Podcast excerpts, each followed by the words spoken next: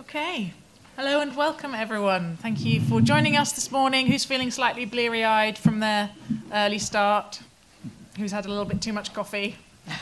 Um, hopefully, we'll try and keep that energy powering through uh, for this session so we um, are able to unpack this really uh, meaty and important subject. Uh, my name is Elizabeth Oldfield. If I've not met you, I'm the director of Theos, which is a Christian think tank seeking to enrich the conversation about the role of faith in public life. And on this panel, uh, we are going to be talking about Bible based trauma healing. And that is a potential Bible Society program of contextual Bible reading. It was originally developed by mission leaders, mental health professionals to support missional work in war zones in parts of Africa and Bible Society in the UK, in partnership with Pastor Nims and uh, various other organisations, have been on a journey of uh, asking questions about what this programme could offer in the UK context. Uh, and they've already come some way in contextualising and adapting it um, for us in this country. And Chris, who is running the programme for Bible Society, uh, is going to say a little bit more about the journey that the programme has been on and what uh, they hope the future might be. They've run a pilot course, which was a real success. And now um, the, the part of what today is about is um, seeking to ask questions about what it would look like to effectively and safely introduce it across England and Wales. So you guys and we get to be in really on the ground floor of a process of something that could, we hope, be really used by God to, um, to bless, heal, and encourage people with experience of real trauma. Um, I'm delighted to welcome our panel today. I have the dubious pleasure of trying to keep a bunch of church leaders and theologians and political types uh, to time um, and on topic and get us all out of here by 10.15. Um, and they're going to speak for about five minutes each. They may want to then ask each other questions, or there might be a few points of clarification that I'll want to pick up. But I really want to try and guard as much time as possible for you to ask questions. Um, I think for, for us to get the most kind of useful um, time today, you in your context uh, can ask questions, and also you may well have experience of similar things, um, and there is a huge amount of wisdom kind of that side of the table as well as this side of the table. So I really hope that it will develop into more of an open conversation, and we're just about, I think, a small enough group that we can do that. So I'm going to uh, introduce, I have slightly trimmed these very, very eminent biographies because in the age of Google, you can go up and look, you can go and look up the entire CVs of all of these people. So these are just edited highlights, um, is my caveat. Um, pastor Nims on the end is senior pastor of Freedom's Ark and CEO of the Peace Alliance, a charity that he founded that works in partnership with the police, with government agencies, with the corporate sector, with faith organisations and voluntary organisations, seeking to change lives and promote social cohesion. Particularly relevantly for today, he is a member of the Knife and Violent Crime Prevention Group, working alongside other community leaders, government agencies again, to really try and combat the recent real spike in knife crime that we've seen across London. And he's previously chaired the London Criminal Justice Partnership Advisory Board and worked with the Metropolitan Police and government in lots of different roles in the Home Office and other places, um, trying to be uh, kind of this voice for social cohesion and justice um, uh, in lots of different ways around these issues. He's going to explain a bit about the community context which uh, led to uh, his sense of a felt need for a program like this and the impact on communities that he think this, thinks this program could have. Next, we're going to have Reverend Dr. Helen Paynter, who is a Baptist minister and she's also director of the Centre for the Study of Bible and Violence at Bristol Baptist College. And she was a nephrologist before responding to her call. I had to look it up. Oh. And a nephrologist is a doctor who specialises in the kidneys. Is that right? Um, uh, and she she teaches about the transformative power of Bible. She's written uh, of the Bible and uh, has written a lot about this intersection of issues, including the God of violence yesterday, God of love today. Honestly, wrestling with the Old Testament, and also if you haven't listened to She Too, which is a Bible Society podcast, particularly about um, uh, violence against women and, and biblical texts, which are sometimes called these texts of terror. She's one of the guest uh, guest speakers on that, and is is brilliant. And that whole series is really worth a listen. She's going to talk to us about um, particularly that scriptural engagement and what she thinks, um, how she thinks the Bible can speak into trauma and how God meets us in our pain. Then we've got Chris Auckland, who is Bible Society's lead on trauma healing. He has a background in social action, community engagement, politics, and social housing. And he was just telling me that he was uh, he led a political campaign um, for election of an MP. Uh-huh. Is that right? Yeah. And you know, so another path might have been he could have been working here, and instead his dream came true, and he got to work um, at Bible Society. So thank goodness for that. Um, and finally, uh, we have our final speaker, who will be Archbishop Angaelos, who serves as Coptic Orthodox Archbishop of London, having served as General Bishop of the Coptic Orthodox Church in the United Kingdom since 1999. And uh, in September 2007, Archbishop Angaelos was appointed as President of the Bible Society. And we want the Archbishop uh, to really share with us his experience of trauma he- healing being used in Egypt. He's a real advocate for this program and the transformative change it can bring. So he's going to help us uh, hear a bit about uh, the international context and the way it's been used in other countries. We're going to kick off at this end of the panel um, and uh, look forward to listening. Good morning, and thank you so much for um, such an introduction. Um, my name's Nims, and I am deeply passionate about this issue around trauma. For over the last 20 years, I have had, like some who are ministers here, the challenge of bearing young people in our communities. But in particular, I got called to bury kids who had been shot or stabbed for no just cause. Unfortunately, they were labeled in some cases gang members, in some cases they were, in some cases they weren't. Um, and I've also had the opportunity of working extensively in many prisons. Um, and I, I've, I've employed um, different folks who have created significant offense to others. One of the gentlemen I employed shot a police officer in the face. The police officer did not die. And eventually, um, when he came out of the prisons, we had him and the police officer walking around going to schools talking about forgiveness and reconciliation. But in the midst of dealing with that, I saw a lot of pain in our community. Some of you may have also heard the name Winston Silcott. Winston Silcott, I employed him immediately he came out of prison, and he worked with me for seven to eight years.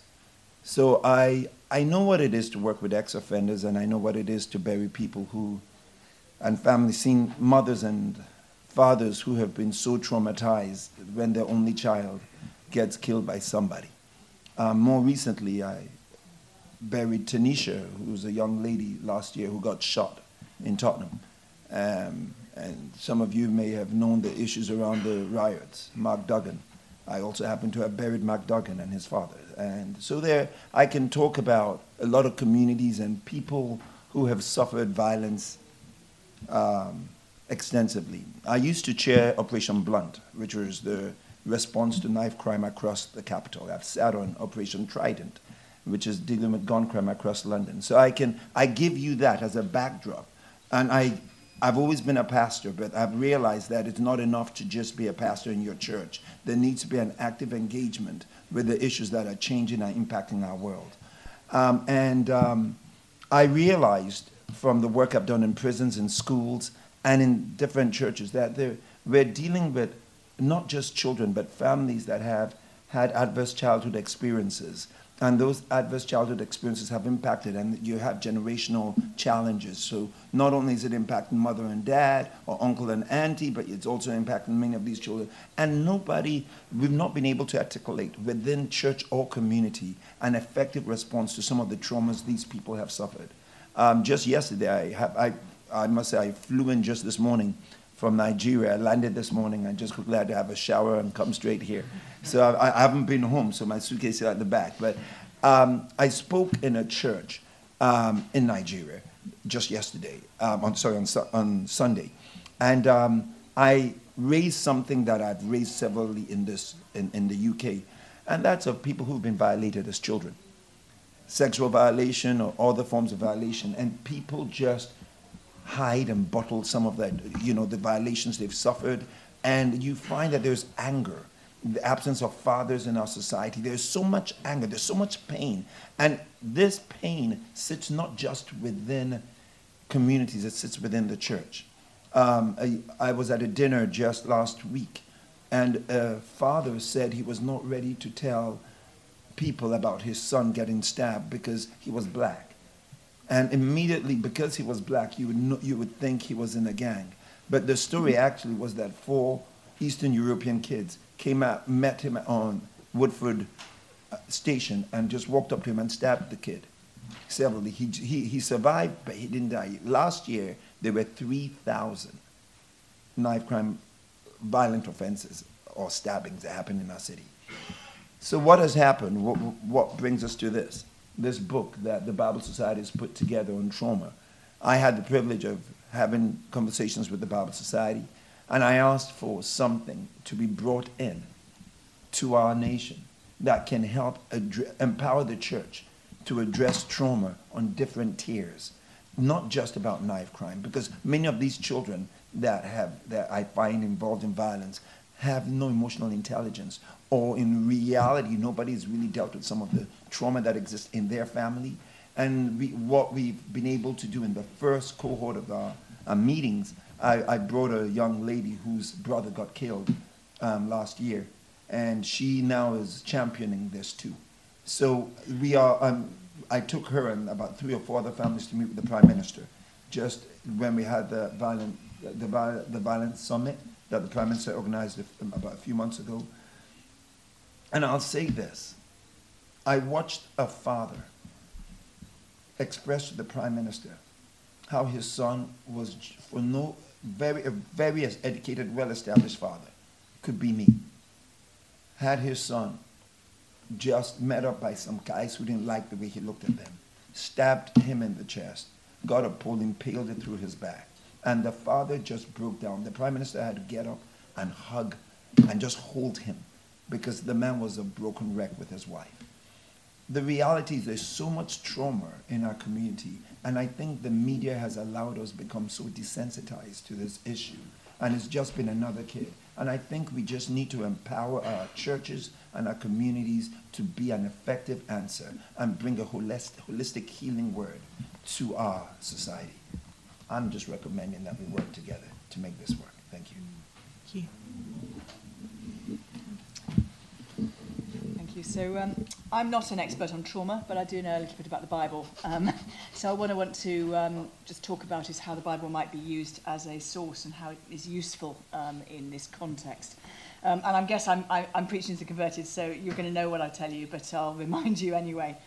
The Bible is, is both deeply practical and, of course, deeply spiritual, and, and in that way it connects with the whole of the human condition. Um, it's a very human book, and it's a book of, full of people um, who have struggled with the deepest issues that humanity can face, the deepest traumas that humanity can face.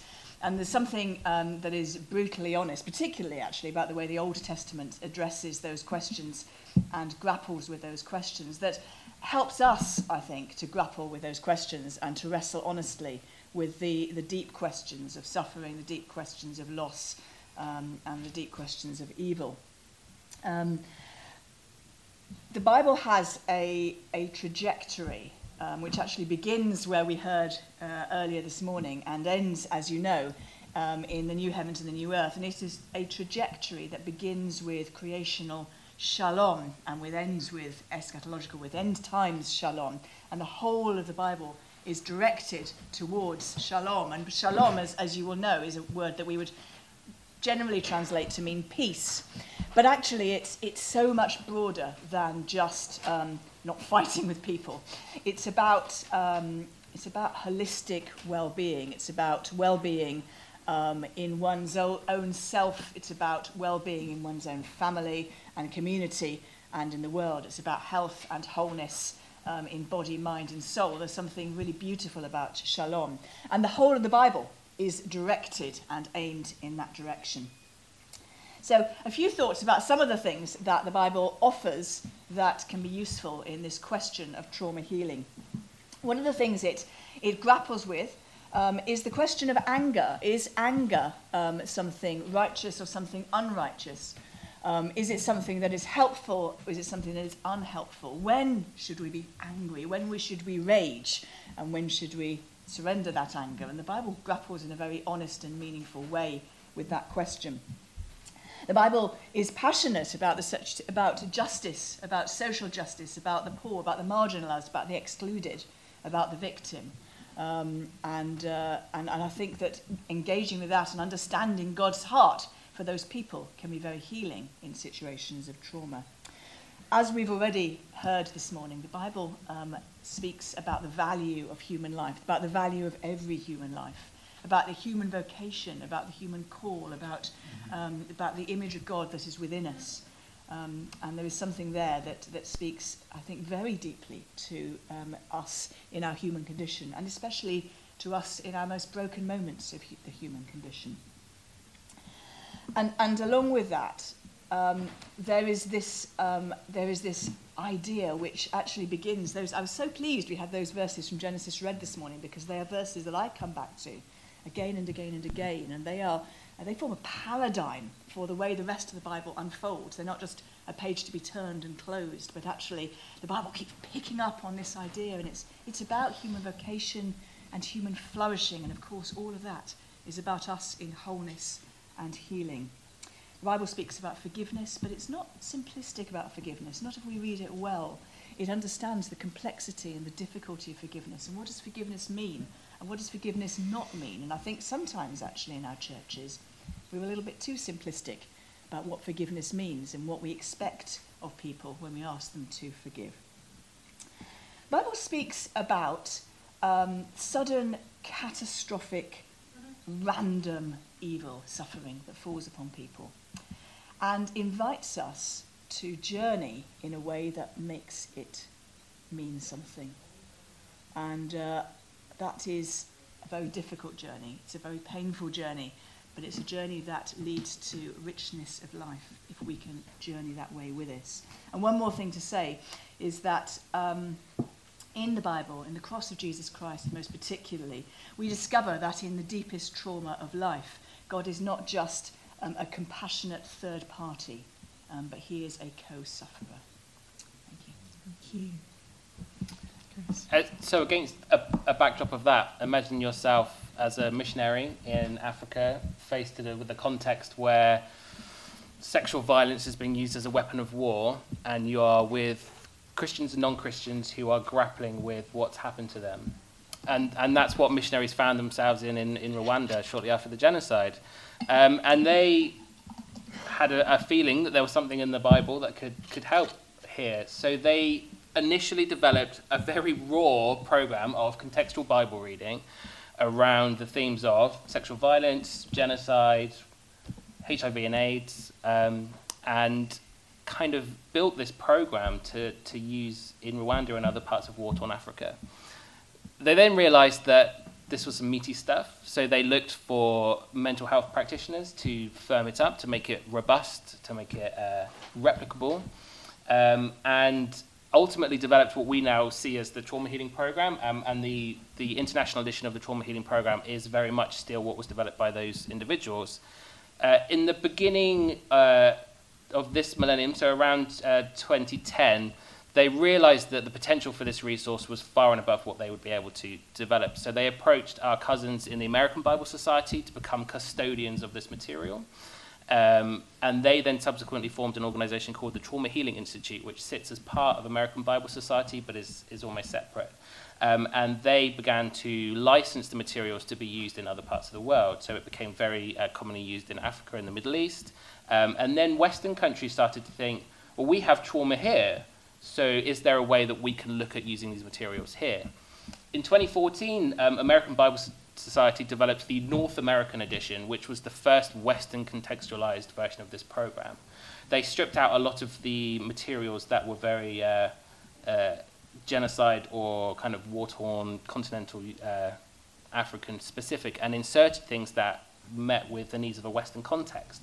So the materials in the North African, uh, the North American edition focus on rape, sexual violence, domestic abuse, substance misuse, suicide, uh, crime, those kind of topics. Um, our brothers and sisters in the Scottish Bible Society decided that places such as Glasgow and Edinburgh were experiencing uh, traumas that this kind of program could speak into. So uh, in 2017, they um, embraced the materials from North America.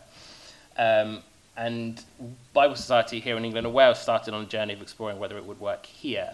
Um, I then slowly started working on that process when Pastor Nims appeared on the scene um, and just laid out in black and white the reality of what life is like uh, in communities that I've certainly never been a part of. And I think uh, Bible Society recognized that that if the Bible has the ability to help, then Bible Society had the responsibility to do something. So we powered through the program. We took the North American materials. Um, Pastor Nims graciously gathered together some incredible individuals, um, and we ran an initial pilot um, in April this year and trained 15 people to be able to run healing groups to use these materials to help people journey through their pain with the Bible now uh, we have started the very long journey of taking something that's very, very American um, and making it work in England and Wales. Um, so what, what we're doing is we are working with partners such as Pastor Nims. Um, we're working with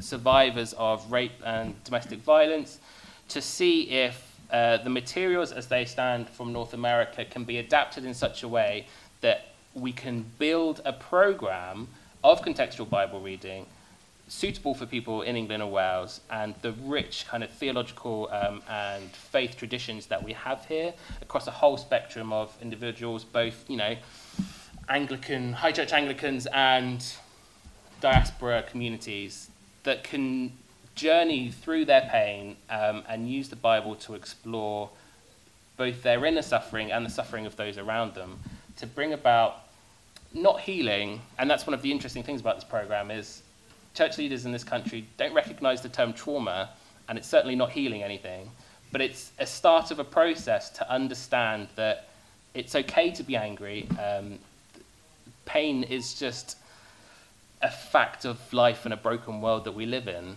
but the Bible can bring about that inner transformation that can change the world outside as well. Chris, thank you. Five minutes, bang on. Yeah. Bishop. Um, so, before I took up my current post with Bible Society, I was on the United Bible Societies Global Council. And being in Addis Ababa for the roundtable on one occasion, um, I was then, uh, it was the first time I'd heard about the trauma healing work that American Bible Society was doing. And being the um, archetypal opportunist I am, I thought, well, this could work. And it was at the beginning of something that some of you may have heard of, which was attacks on Christians in Egypt, church bombings, shootings. And in my mind, we have an incredibly resilient community. And yet, um, it, is, it is still suffering people get up, they quite literally brush themselves off, and they fill their churches again the following week. And yet we have people who deal with the loss of loved ones, of people who were there for the explosions and the shootings, people who saw the aftermath. And for me, it was important to try to provide that sense of support for our community. Now, uh, another thing I do is I, I've co-founded and, and co-chair a body called the Lausanne Orthodox Initiative that brings together evangelicals and Orthodox from around the world to work on mission. And we're looking for opportunities, things to do together. And so the one thing that I thought we could do is work on this program because this wasn't about a denomination. It wasn't about a church. It was about the scriptures and what the scriptures could do for us. And of course, one thing we, we often forget is that everything we do for the credibility of what we do needs to be founded in, in some sort of um, theology or scripture. Otherwise, we just become activists and therapists, and there are enough of those around. What we need to do is to bring our own understanding and relevance of what we're doing. And if we look at, you know, what happened to humanity in the fall, there was significant trauma. And healing that trauma came with um, the, the um, manifestation of Christ among us and of his salvation that came through the cross and resurrection. And so for us, it was important to work on that um, and to be able to collaborate. uh, to be able to take something that was developed in a very Western context and then take it. We went to Egypt um, two years ago now. We had a consultation with a group of uh, frontline um, social workers and counselors and psychologists with a group from the American Bible Society. We met together for two days.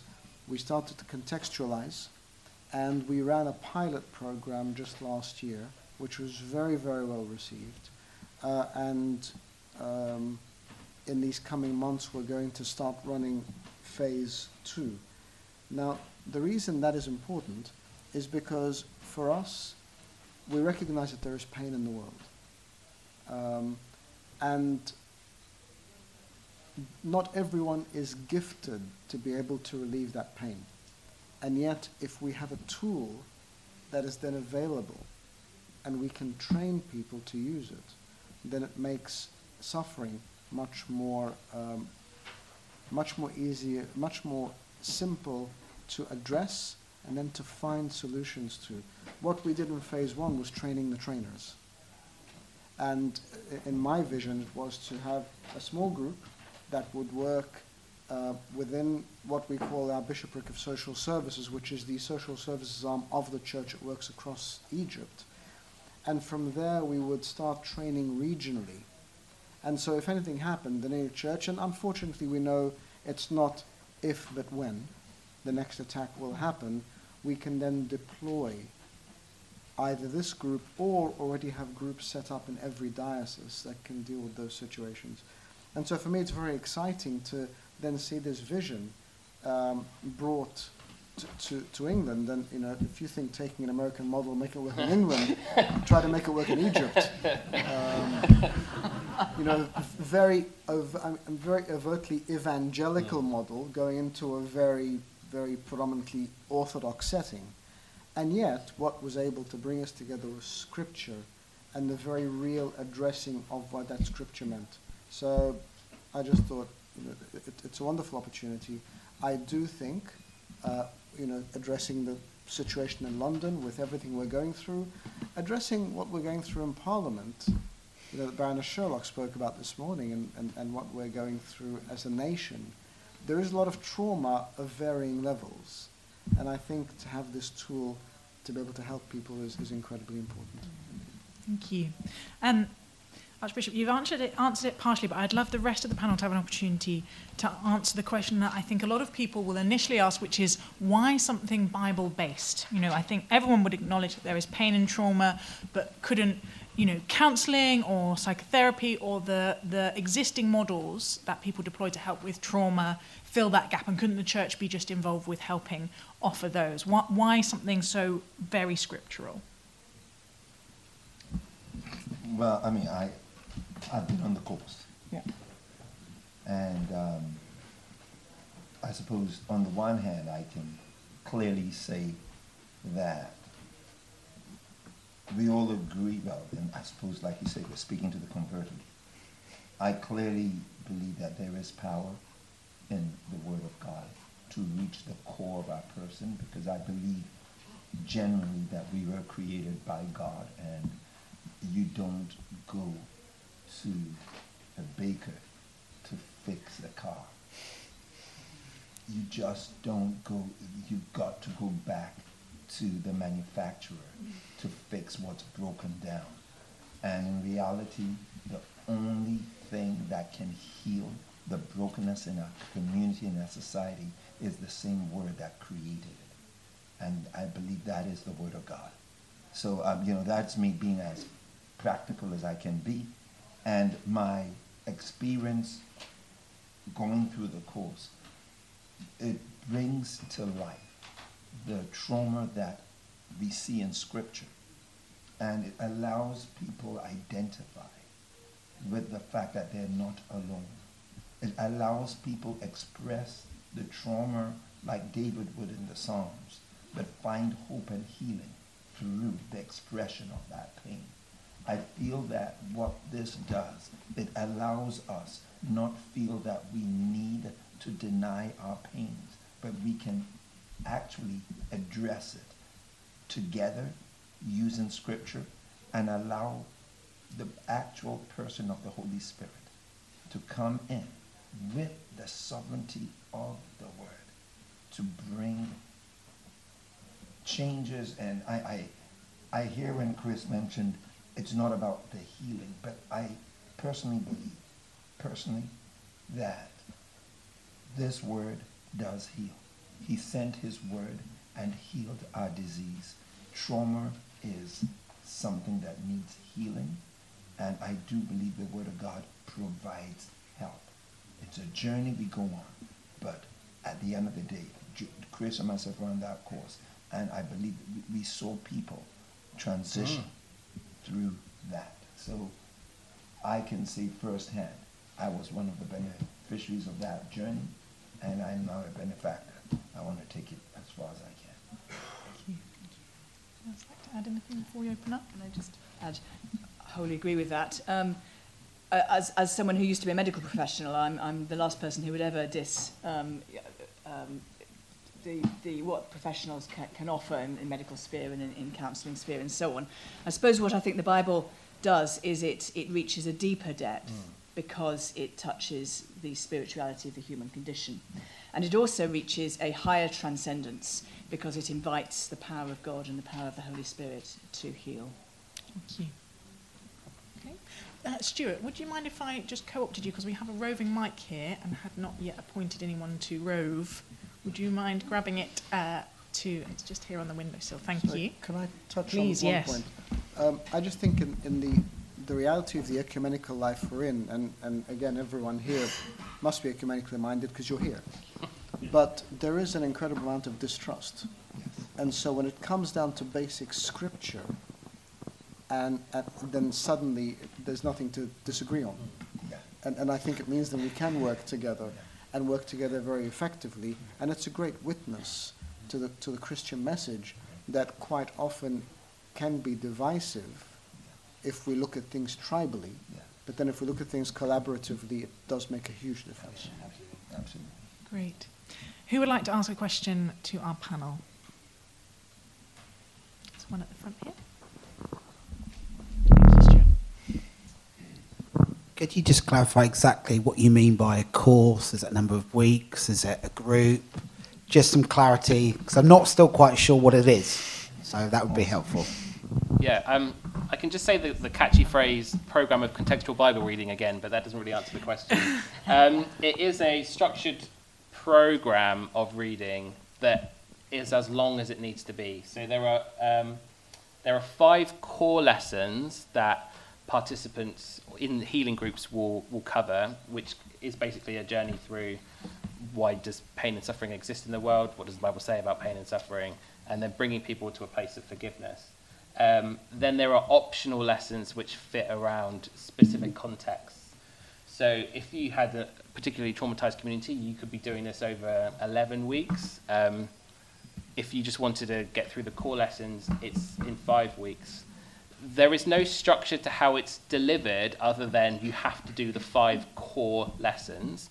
So if you're in a, a group that's particularly kind of um, academically inclined, then you might want to do it as a structured program where you meet once a week, sit down for an hour, work your way through the materials.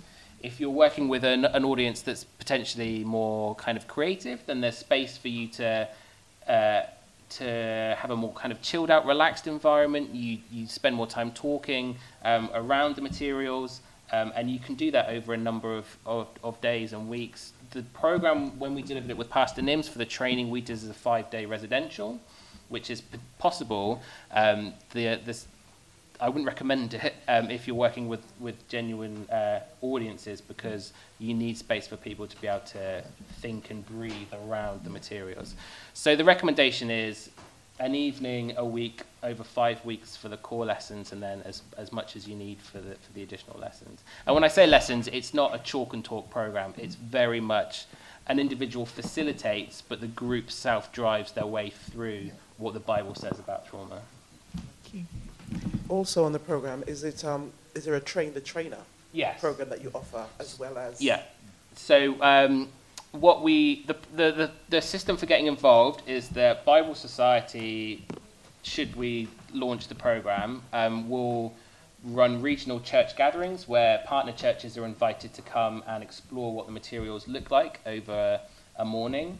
Uh, if they feel like they want to partner with Bible Society to deliver the program, then they would go away um, and select two individuals or more from their congregation um, to put forward for training to be facilitators of the course. We would then invite them to a residential training, which happens over four or five days, where we would train them to use the materials to be able to run these healing groups. Um, they are then endorsed and validated by Bible Society and uh, American Bible Society jointly. Um, they go away, would deliver two healing groups, then they would come back for a further training so we can essentially rubber stamp the fact that they're not causing more harm than. Um, because, uh, joking aside, you're into a world where you do something wrong and you will exacerbate someone's suffering, not heal it. So um, it's, it's, it's done in a way that we can ensure the best standards of safeguarding and well-being for participants, whilst ensuring that it's as easy for churches to engage with as possible. Other questions? Two at the front. Thank you, Stuart. Hello. Just want to ask you, um, how does it work? Does it work in conjunction with health professionals? So, for example, is there recommendation within the material that if someone's dealing with something that is beyond the church's capability or even the program's capability, is it suggesting that people go and see, you know, psychotherapists or counsellors and things like that? And um, is there any room in the future? Because I think churches, especially, are greatly in need of, of more help in the mental health region. So, I mean, it really is something that people almost want a Christian context to their mental health services. Um, so, is there any room for Bible Society to work with promoting um, everything to work in, in conjunction? So, people getting therapy as well as this healing, um, as well as potentially um, the biblical approach to physical well-being, Mhm. so the mind, the body, the spirit. Yeah, that's a, uh, that's a great question. Um, so the materials are really clear uh, that there is legal requirements for reporting in certain places, um, and facilitators are told that if there is a situation where the individual is just not able to engage with the program, then there are referral contacts within the book itself. So um, we facilitators know to re- where to refer people if needs be. Um, there are then in, in every individual section recommended organisations. So we the, the details for rape crisis are on the rape lesson as, as an initial referral mechanism. Uh, the legal requirements for uh, child safeguarding are in the materials. Um, it is a program unto itself, and it, it, it journeys through mental health um, with scripture. I think there is some validity in the idea that it's part of a, an overall holistic program, as Pastor Nim said. Um, Bible Society is really open to working with partners that might want to um, build on courses that work around it. Um, so Alpha, for example, is a really good introduction to Christianity, and then people who have gone through Alpha move on to another program. So trauma healing is, is similar to that, and if there is a way that we can uh, engage with participants to recommend other training, other courses, places they can go, then um, that's great. This is focused on spiritual well-being. Um, physical well-being is a really interesting idea. I've not prepared to, to answer a question on physical well-being, but I think it's a really interesting idea. Um, my other part of my job is creation care, so the idea of uh, green prescriptions and those kind of things is really interesting. It might be something that we could build into the program. Into the We'll have a future. conversation. Yeah, yeah, definitely. Could you just pass the mic back to this gentleman here? Could, could I say also in relation to that, I, I think on the course we had a doctor who was a psychotherapist. Oh, yes. So one of the first people we trained was a psychotherapist, um, and the, the two individuals that delivered the, the training were psychotherapists and counsellors. Yeah, and in our church, for instance, we've also put, for you know, the folks who initially came for the introductory level, they, they've gone on mental first aid, aid hmm. courses. So I think there's also, we recognize the validity of being able to work within, a s- I, I won't call it circular, but, you know, the mental health environment, understanding those issues. So we're not shying away from mental health as a concern within our churches and our communities. That, and I do think that there is there is this constant conflict between what is spiritual care and what is mental health, and, and, and the disturbing attitude of some Christian perceptions that mental health is a manifestation of a spiritual illness. Mm. And, and so I think when we're able to work in conjunction and show that it's a holistic approach, Mm. and that we don't deny that there is a professional physical uh, need, but uh, especially in Egypt, for instance, people are deeply religious, and so scripture is core to them. And so when they receive that support, then it works well. But it doesn't deny. So the people overseeing the program in Egypt are predominantly healthcare professionals, uh, mental health specialists, and the person overseeing it from here is a mental health specialist as well. Yes, just a, a, a couple of questions that have more to do with content. Mhm. How are you defining trauma, for one? And maybe that's a base question. Um, how does the image of God in relation to it modern society and that approach when most of our young people are trained the opposite of that? And is this to bring people into relationship with God, or is it the Bible to bring healing to a social issue? Um, I can do the first one. um, that's a really valid question about how we define trauma. And one of the really interesting journeys that we've gone on when we've explored how to contextualize this for England and Wales is is the word trauma in itself something that doesn't necessarily work. So I know someone who I talked to the program about, and they were like, "Oh, I, have never been traumatized. My wife was killed in a car accident, but I've never experienced a trauma." And I think that's a, a typically British attitude towards kind of pain. You know, yeah, something's bad happened, but I've not been traumatized by it.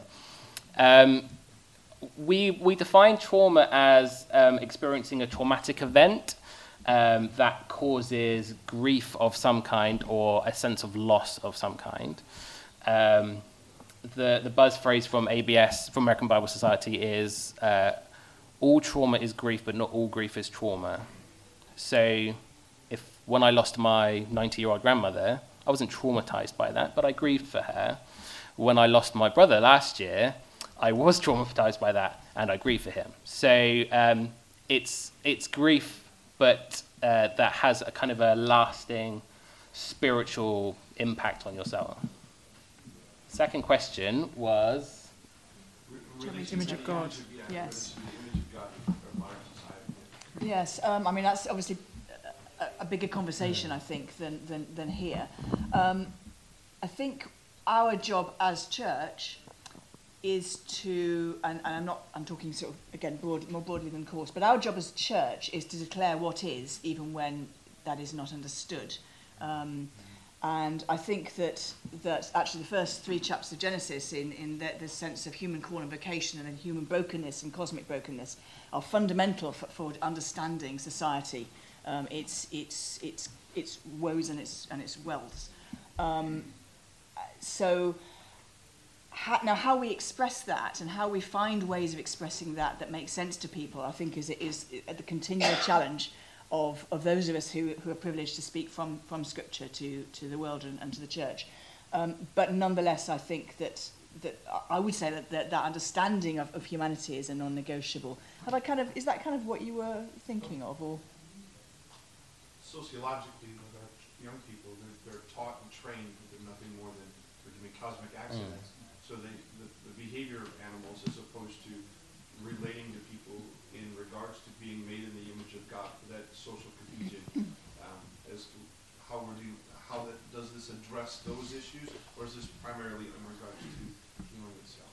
there, the, a, a core part of the program it explores the idea of what trauma is and then where God is in our trauma, and the materials don't shy away from uh, our personal relationship to God, and it is very much driven by uh, the role that God plays in and around uh, our pain as we journey through it. So it certainly doesn't shy away from the role that God has in our individual lives. Um, it toes a fine line between curating and narrating uh, what the Bible says about things. So um, it might not hold answers for people who are very distant from faith or from the Bible, but it does explore our personal and individual relationships with God. Can I ask you that? What it does, I was just looking at one of the sessions we had on physical wounds the similarities between a physical wound and a heart wound. And we, in unpacking that conversation as to the similarities, is it, you know, um, a physical wound is visible and a heart wound is invisible.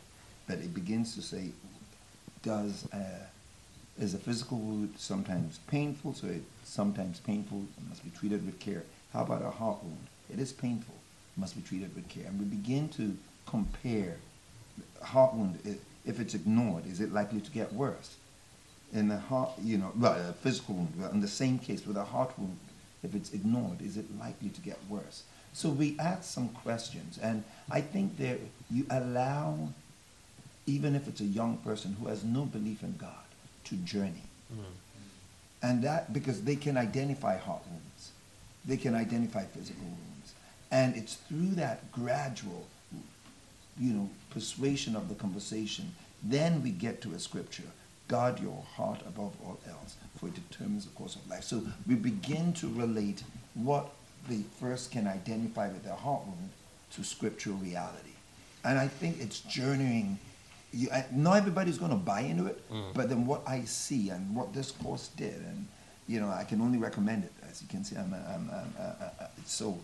You know, but to me, but w- what we can say is that even for the atheist who has experienced pain, and everybody has experienced pains in different levels. It's about saying we care enough to have a conversation about the pain. And it's not a tell you. It's it's we're, we're broken into groups. So we have those conversations. And it's everybody explores where their you know what their journey was. And mm. we're careful how people express. We use, we use case studies rather than your story. And so those case studies allow us discuss more freely. But underlying that, you find your story finding its way to web its way into the conversation. Mm. So I, you know, then you get to see God in that space. Yeah. Mm. I think it might be worth adding that one of uh, Bible Society's strategic priorities is about building Bible confidence amongst Christians. And I feel like this is part of that story because one of the narratives at Theos, we spend a lot of time talking to um, the non-religious, that's who we're called to and where we mainly sit. And one of the uh, assumptions about the Bible is that it is violent. And, you know, Helen's done extraordinary work on this. And, and people know the really difficult challenging, problematic verses of the Bible.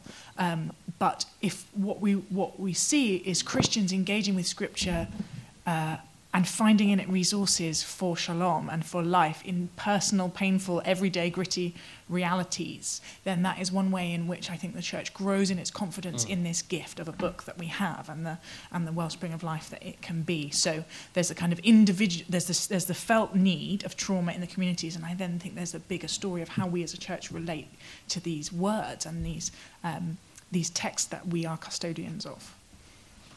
Go to the gentleman here. Sorry, I, I just think to the last question about the relevance. Um, sorry, to the last question, I think there's a huge temptation on us as church to try to jump into a public space and make ourselves relevant for some reason. Whereas this actually comes out of a genuine need. And I think we have the tools. And it's recognizing that this is this is not a gimmick, it's not a stunt, it's not just opportunism, it's not a it's not a commercial enterprise it's the fact that there is trauma and that there is this biblical tool in, in, in the life and words and teachings of Christ and the words of Scripture as a whole, and then for us to be able to put them together. I think that, that's the real foundation of all Thank you. You've got a few more minutes left, so if there's a few questions, there was a gentleman here. Could we gather those three questions one after the other, if that's okay, and then I'll ask the panel to give some closing remarks in response. Can I say it says awesome, by the way? Thank you. Um, mine's about implementation. So with Alpha, we get to invite friends. Is it that kind of thing informal, or would it be in partnership with a local school? Would it work with young people? And would we sort of say to a school, "This is what we're doing," and do it that way? You're asking about how to find participants. Right? Yeah, yeah. Thank you. Do you want me to ask my question now? Yes, please. Um, I just wondered if somebody might say something about the power of narrative.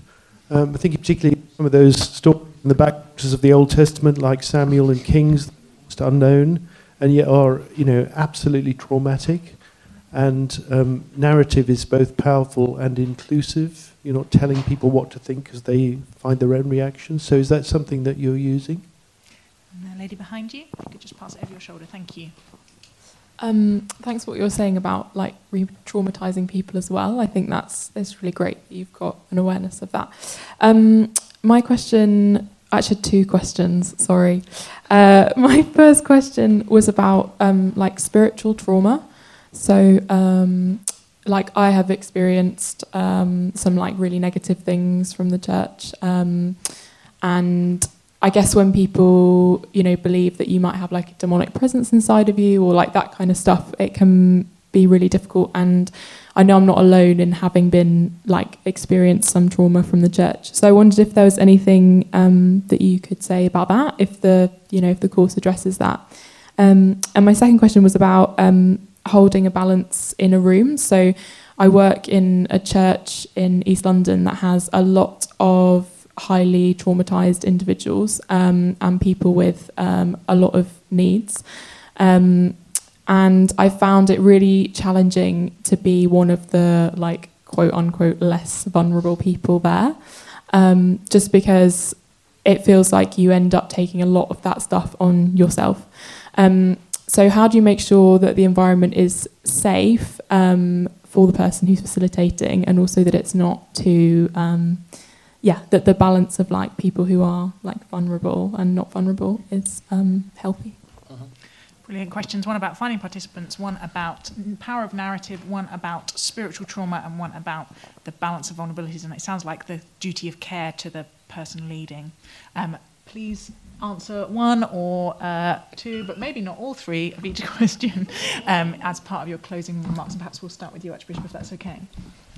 Um, I, I don't really think I can speak to any of those because the context I'm speaking to is a very different one. Um, but, but, but I do believe that there is a significant amount of harm that could be done if we don't empower people to do this properly. Mm. Because people will go out and do it.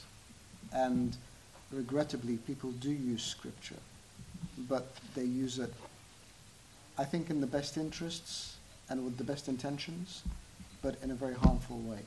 So if there is something that is this significant and this helpful to be used uh, in a time when we can be careful with our words and our sentiments and also use scripture in the right way, that's really important. And, and I think um, for us in terms of finding people, again, our context is very different. The way we're doing it is we are preparing groups to be deployed when something tragic happens because I'm speaking about a particular context of attacks on churches, attacks on communities, burning down of villages, uh, eradication of Christians, you know, which leading to almost a, a genocide. Um, and so for us, we, we pray that we never have to use it, but we know that we will. And I think that's the, that's the painful reality of it. Thank you I'm going to go through them really quick. So, um, Bible Society, as part of its initiative with the partner churches, will help with the recruitment and marketing of the program. Um, the recommendation is that initial individuals come from the church congregation and those alongside the church congregation. As the program develops, inevitably people in the community begin to hear about it, and then it should become self perpetuating in that respect. Um, there is a children's program which the American Bible Society have developed. Um, we will look at bringing that over to England and Wales if there's enough interest. That opens up a whole new minefield of safeguarding that Bible Society has to be aware of. Um, there's also a prisons edition which works with people who have perpetuated trauma as well as experiencing trauma, which we are looking to develop next year. Um, on the narrative question, uh, the materials spend the majority of the time in the Old Testament. Um, Nims might be able to talk about that a bit more, but it, it does it uses the Old Testament much more than it does the New Testament. Uh, there is an element of talking about um, spiritual traumas, um, and there is a recognition in the materials that churches can be as guilty um, of perpetuating traumas as they can be of actually being alongside and, he- and working with people. Um, obviously, we don't we don't go too hard on churches because we want them to partner with us to deliver the program. Um, but we, we expect them to recognize where they've made mistakes in the past. Um, and Pastor Nims will attest that there was a very interesting uh, conversation in our healing group around um, sexual violence towards women um, and how it's all their fault because they dress provocatively, which I think was an interesting reflection of the uh, uh, the churches that were. Um, I'll, I'll be pleased to say that, that their opinion changed, and Yeah. uh, mainly due to Pastor Nims.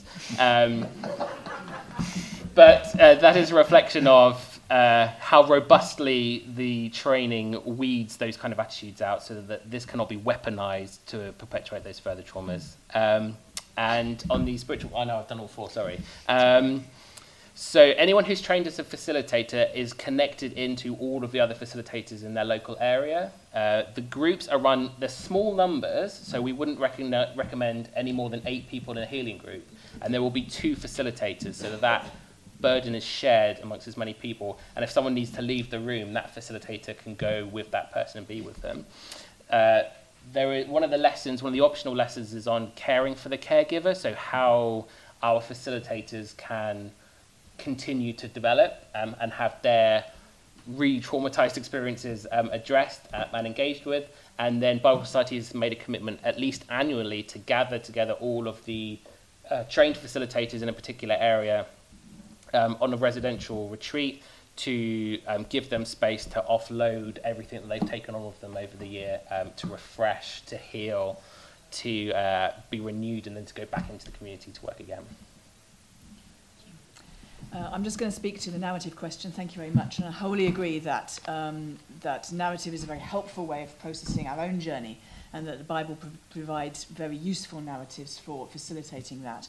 And I've spoken, we've referred to the, the She Too podcast, so I've spoken about the, the narratives of sexual violence and how they give, um, excuse me, how they give voice to those. I mean, in the, in the Me Too movement, we have, um, we have learned, if we didn't know already, how important it is to, um, to hear stories. And I think that the, Bi- the fact that these stories are contained within our sacred text gives a dignity to the victim and a voice to the victims, um, ancient and those who live with these experiences today. So um, I, I'm very, um, I'm very passionate about the, the use of biblical narrative well and carefully to express trauma and to allow us to explore um, from a number of different perspectives, to, to, to look at the perspective of those who experience it, to look at the perspective of those who, who, who perpetrate it, and to look at the perspective of those who, on look, who look upon it, and to place ourselves within that story, I think is a very powerful tool. Thank you. Um, I, I, I want to say that the issue around the narrative, we, we looked at rape. We looked at how David handled the rape of his daughter. The, the, there were very sensitive issues around there. And um, I think that we had a lot of opportunity to reflect. There were moments just not to talk, but to just take time out, to go and consider, and and and not. It wasn't a, sem- a seminar where you were, you just always got talked at, but you talked with, then you talked to, to God, to the person, or to yourself. So we had times out in the gardens where we just had to take time out. Um,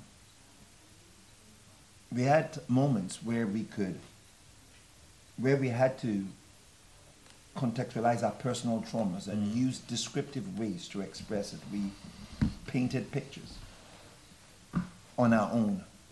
And I remember I painted a very interesting picture. It was black on one side. I'll stop there. But we all had to revisit things. Uh, it helped us revisit in a holistic and a useful way. So when you speak about trauma from your church, what happens is it allows you look at that and see how to move forward with that. Um,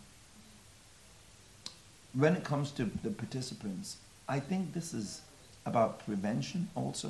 Hmm. And it's so in some cases, if we get to the families and young people with the right kind, you just kind of messaging, we just don't know who we've helped. So I, I, I see this, the reason I asked and I made a strong demand on the Bible Society, and I, I, I'm still insisting that we do better, not so much about society, but even within communities, is because there's a very present need in our society as we stand today. I'm responsible for faith and communities for the Violent Crime Prevention Board. We meet every month in Scotland Yard. I get the stats. I know what's happening in our city. I'm deeply concerned. I'm one of the deputy lieutenants for Her Majesty. Uh, I'm on the Faith Council where we're trying to capture what's going on around faith, and we know there's a lot there's a lot of work that is needed.